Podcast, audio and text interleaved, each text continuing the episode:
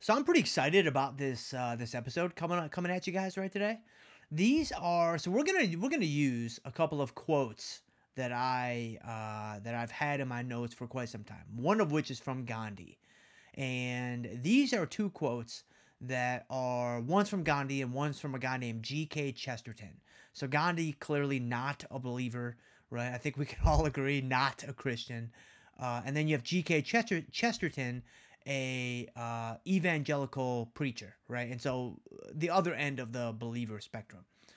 Well, these two quotes are really, really powerful quotes coming from both ends of the spectrum to really highlight the importance of the gospel, to really highlight what Christianity is really all about.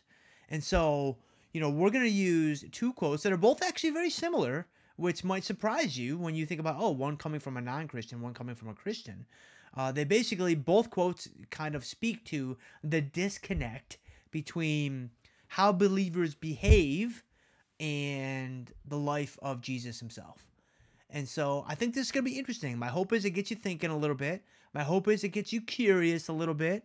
My hope is, you know, it strengthens your walk with Christ or starts your walk with Christ, depending on, you know, where you're at in your own journey there. And uh, yeah, without further ado, here we go. Why are Christians so unchristlike?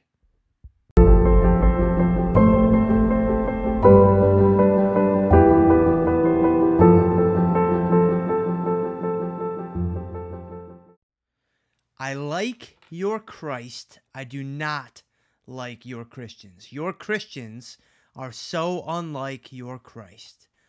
That is a quote from Gandhi. At least according to the internet, that is a quote from Gandhi. But hey, I found it in a few different Reddit forums, so I'm pretty confident that it is fact. Either way, man, whether whether it's true or not, it's like, man, that's uh man, what a great quote. What a great line, right?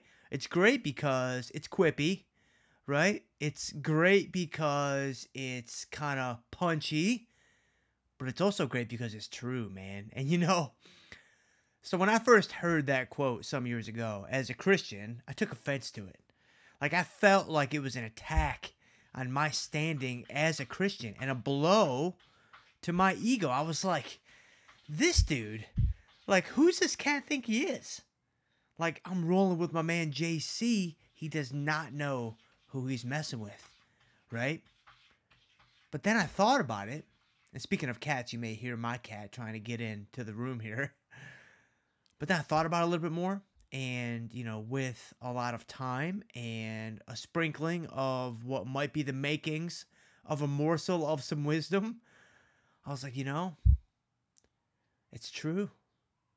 It's true, man us Christians, we Christians, are so unlike our Christ. Like, we are so unlike Jesus. And it's like, you look at that, and on the surface, like at face value, it's like, man, that's like, that's discouraging, right? Like, like that's not exactly the greatest testament or testimony to Christianity, to the faith, right? To the man who gave his life for us a couple thousand years ago. Well, here's another here's another quote from my man G.K. Chesterton, who was a preacher, a, a Christian preacher.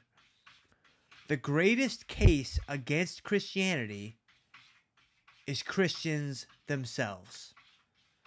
So here, right? I mean, you have no defense, right? Like like this is coming from the homeland. This is coming from our brethren a fellow follower of Christ. And again, it might really cause you to pause as a Christian and re examine your own life and whether or not it helps make the case for or against Christianity.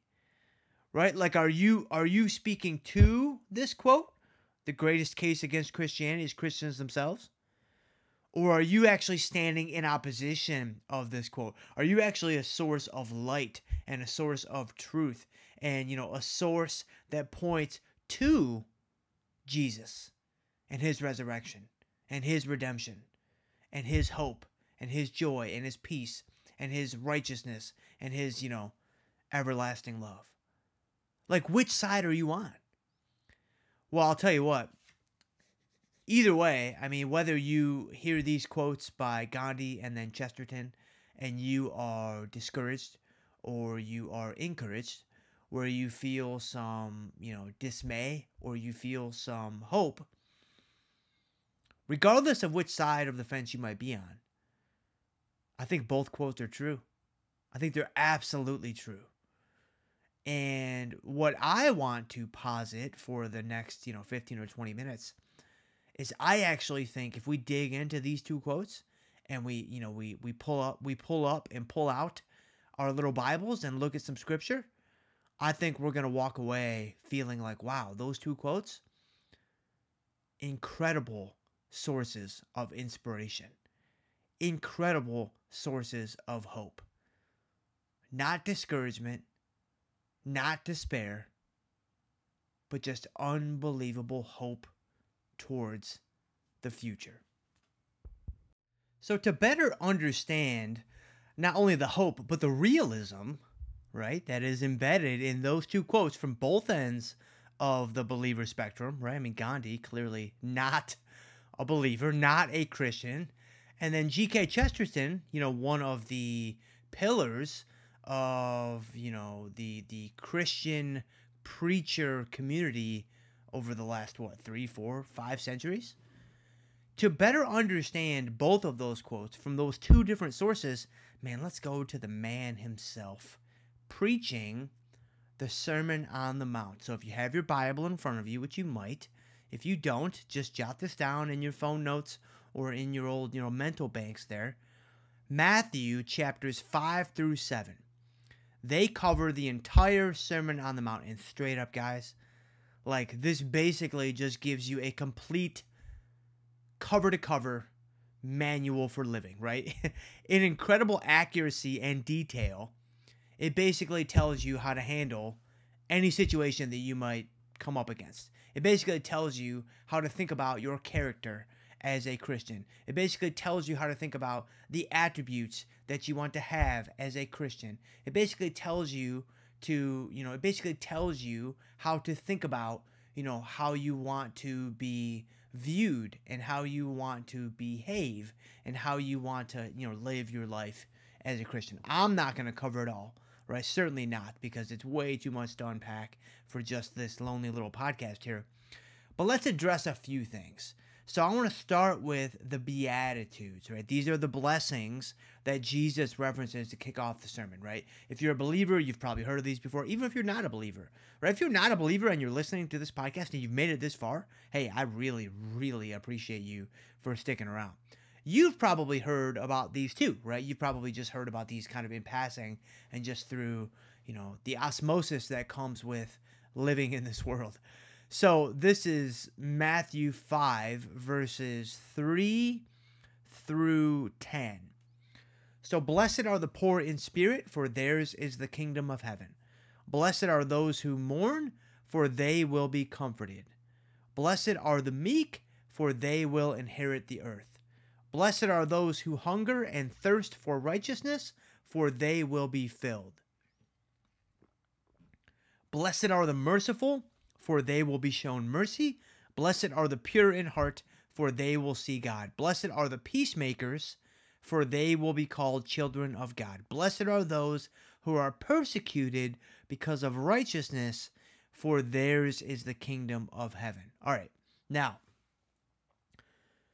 each of these Beatitudes has all kinds of layers and subtexts and, you know, hidden meanings, if you will that fully explain what they mean, right? But just taking them at face value, we're not going to go too deep into these because that's not really the direction that I'm trying to go with this episode here. But if we just take these at face value, effectively, we are to be, you know, poor in spirit, pure in heart, merciful, peacemakers, to name a few. So, my question to you is this Are you all of those things all of the time? Are you any of those things? Any of the time? I mean, I know I'm not. Like I know that I come up short all over the list all of the time, right? Like if I go through and if I were to have a little, you know, just a real simple check mark system, like I, I would fail to check those boxes on a fairly regular basis. Right? Like I would I would fail to live up to the standard that Jesus set forth in the Beatitudes there in the Sermon on the Mount.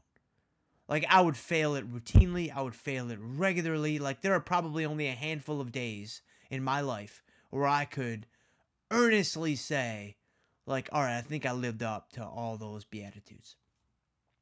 Well, if we go down even just a bit further, you know, in this section Matthew 5 through 7, when Jesus starts to kind of mix it up a little bit with some parables, right? You know, I mean, obviously, Jesus loved to teach in parables, you know, kind of teach through illustration, teach through example and analogy. And so these parables, man, they're just really powerful ways for Jesus to get his message across. Well, one of the things that he says down the list is love your enemies and pray for those who persecute you. Uh, no thanks. I mean, let's be real, man. We don't typically do that, right? Now, again, Jesus, right? Our our our beacon of light, our example, right? Our our example of the perfect life. He did this. He did this on the cross. He did this in his final moments. Father, please forgive them for they do not know what they do right? He he exemplified this. Like he lived out his own teaching. He wasn't a do as I say, not as I do type of guy. He was a hey, do as I say, and I've already done. Do as I say, and I'm going to do. Right? So he backed up all the talk with all kinds of walk. Right? But for us, like we don't typically do that. Right? Like pray for our enemies, like like no. Like love our enemies, like no thanks. Like, you know, let's keep reading because maybe I'll find something that I'll actually do. But again, it's just a great example of, you know, something that we routinely fall short on. I think it's pretty safe to assume that most people don't do that. I know I certainly don't do that. I know I have uh, the opposite feelings towards my enemies, you know, most of the time. But one last example that I think really kind of kind of brings this point home, really drills down at what I want to drill down on. This is down in 619. Do not store up for yourselves treasure treasures on earth, where moths and vermin destroy, and where thieves break in and steal. Now, again, I can't speak for y'all, man. I, I can't. I can only speak from my own lens, and I can only speak through my observations, you know, in the world around me. But I know that I, personally, I am very capital V, capital E, capital R, capital Y concerned with my treasures here on earth.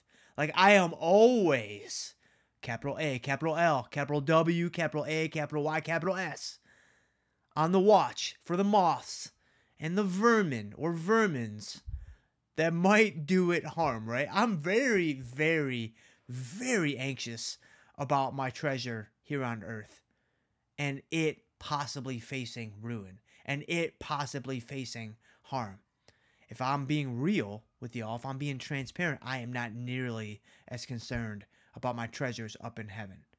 I'm concerned about the treats over at Harris Teeter. I'm not as concerned about my treasures up in heaven. And so, you know, this this again, this is Jesus reminding us what's important, right? This is Jesus showing us the way. This is Jesus, right? Kind of, you know, peeling back the layers of the onion and, you know, unearthing the truth. Like unearthing what really matters. And I think if we go through, you know, Matthew's 5 Matthew 5 through 7 or really any of the of, of the Bible or any of scripture to to be honest. If we go through it line by line and we start thinking about what Jesus teaches us and we start thinking about what Jesus commands us, I think we will realize that we fall short. I think we will realize that we constantly and consistently fail to live up to these standards, fail to follow these commands. So basically, the Beatitudes, loving our enemies, focusing too much on earthly things, We all fail in these things, right? More at sometimes than others, right? And of course, for for my fellow Christians out there, you know, the hope is that we're progressing, right? The hope is that our faith is transforming us and we are becoming a little more Christ-like day by day. But no one is batting a thousand. No one's even batting 500. No one's even hitting 300. No one's even over the Mendoza line, 200. Right? We are just struggling mightily. So, yeah, us Christians, we are nothing like our Christ indeed. So, the Sermon on the Mount is great, right? I mean, it's a great example, really highlighting Gandhi's quote, right? Like, it's, it's a great example in support of Gandhi's quote. But there's actually another perfect illustration in Scripture that I want to also kind of bring up and, and, work through that may not be as popular as the Sermon on the Mount, but it is it is no less effective. So let's go to Romans chapter 7. This is going to be verses 15 through 20. And of course, this is Paul speaking uh, as the author of Romans. I do not understand what I do. For what I want to do, I do not do. But what I hate, I do. And if I do what I do not want to do, I agree that the law is good. As it is, it is no longer I myself who do it, but it is sin living in me. For I know that good itself does not dwell in me, that is, in my sinful nature. For I have the desire to do what is good, but I cannot carry it out. For I do not do the good I want to do, but the evil I do not want to do, this I keep on doing. Now, if I do what I do not want to do, it is no longer I who do it, but it is sin living in me that does it. Now, super confusing, right? Definitely a scene from Dodgeball right there, right? I mean, that's that's a that's a challenge to follow through.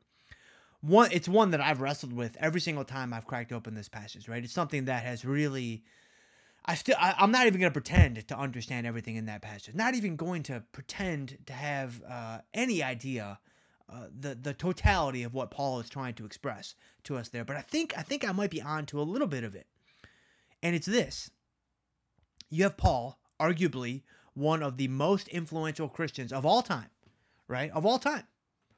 He, he, he might be he might be numero uno, right? He may have the Arnold Schwarzenegger T-shirt on that says, you know, obviously not Arnold is numero uno, but Paul is numero uno.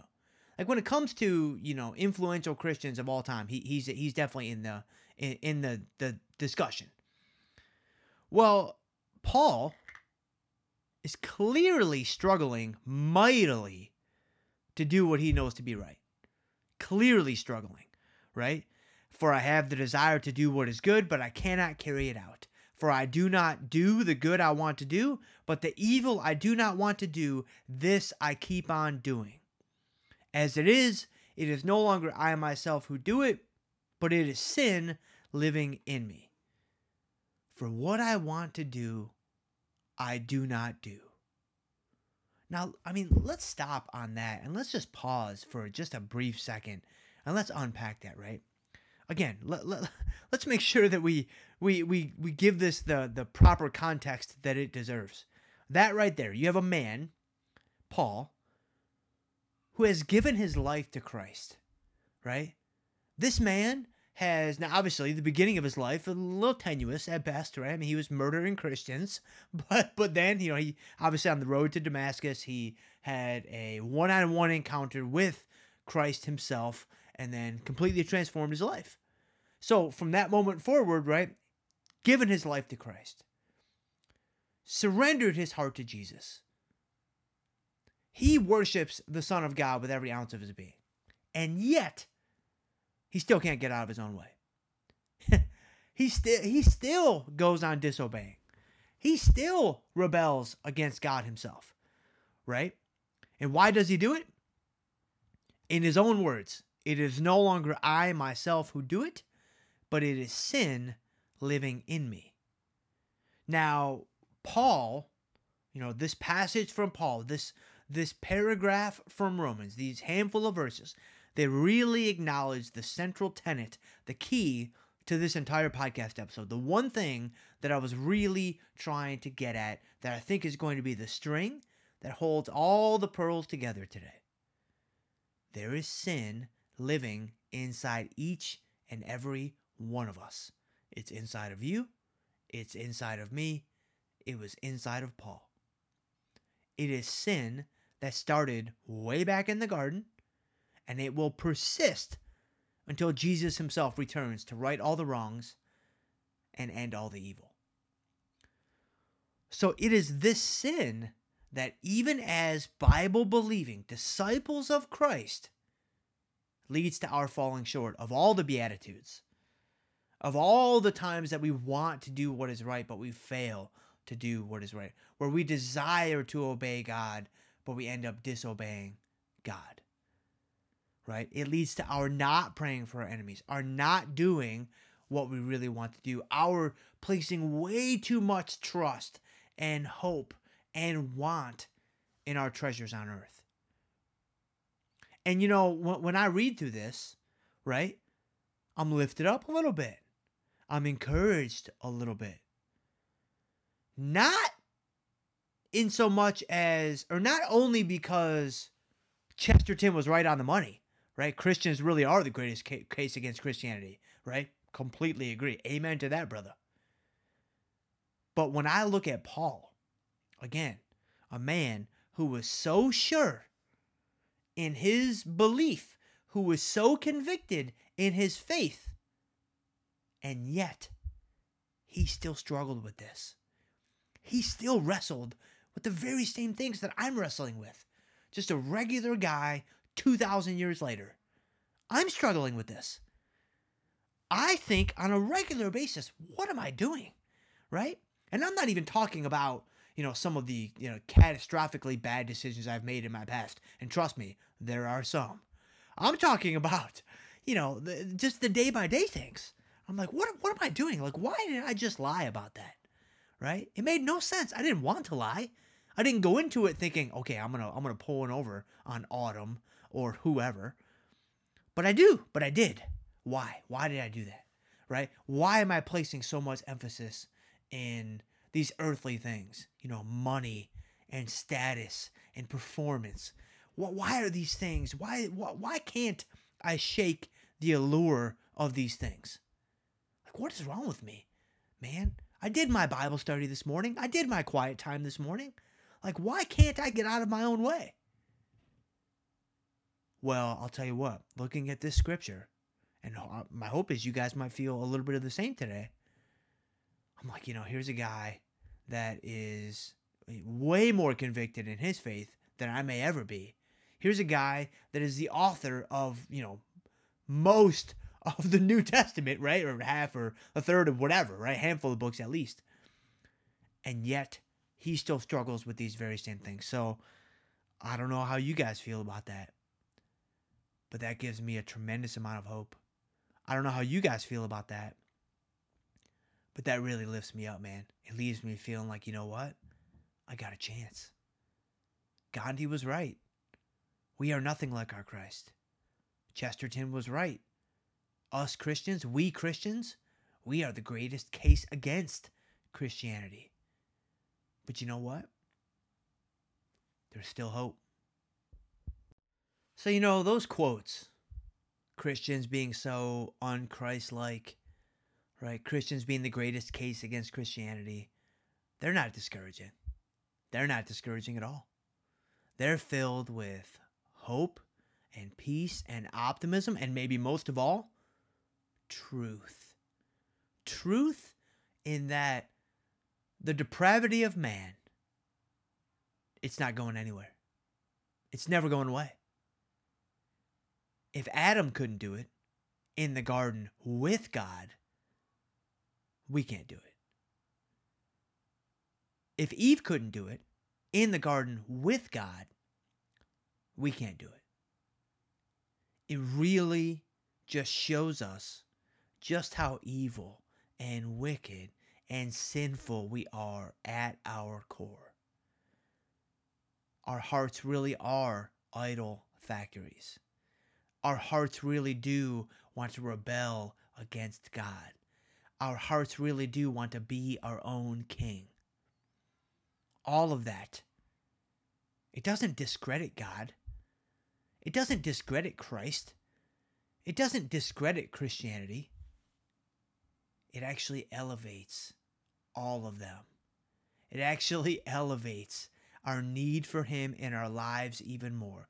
It makes the message of the gospel even more powerful, even more potent, and honestly, even more urgent.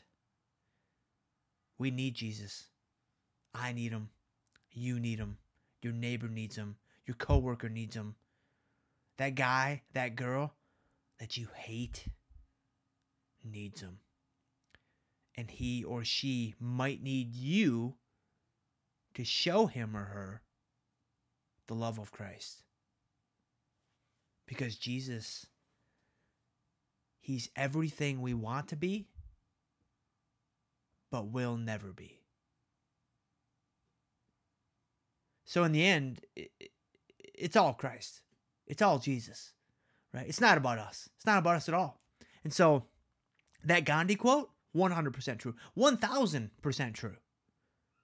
We Christians are not like our Christ. And you know what? That is a really good thing.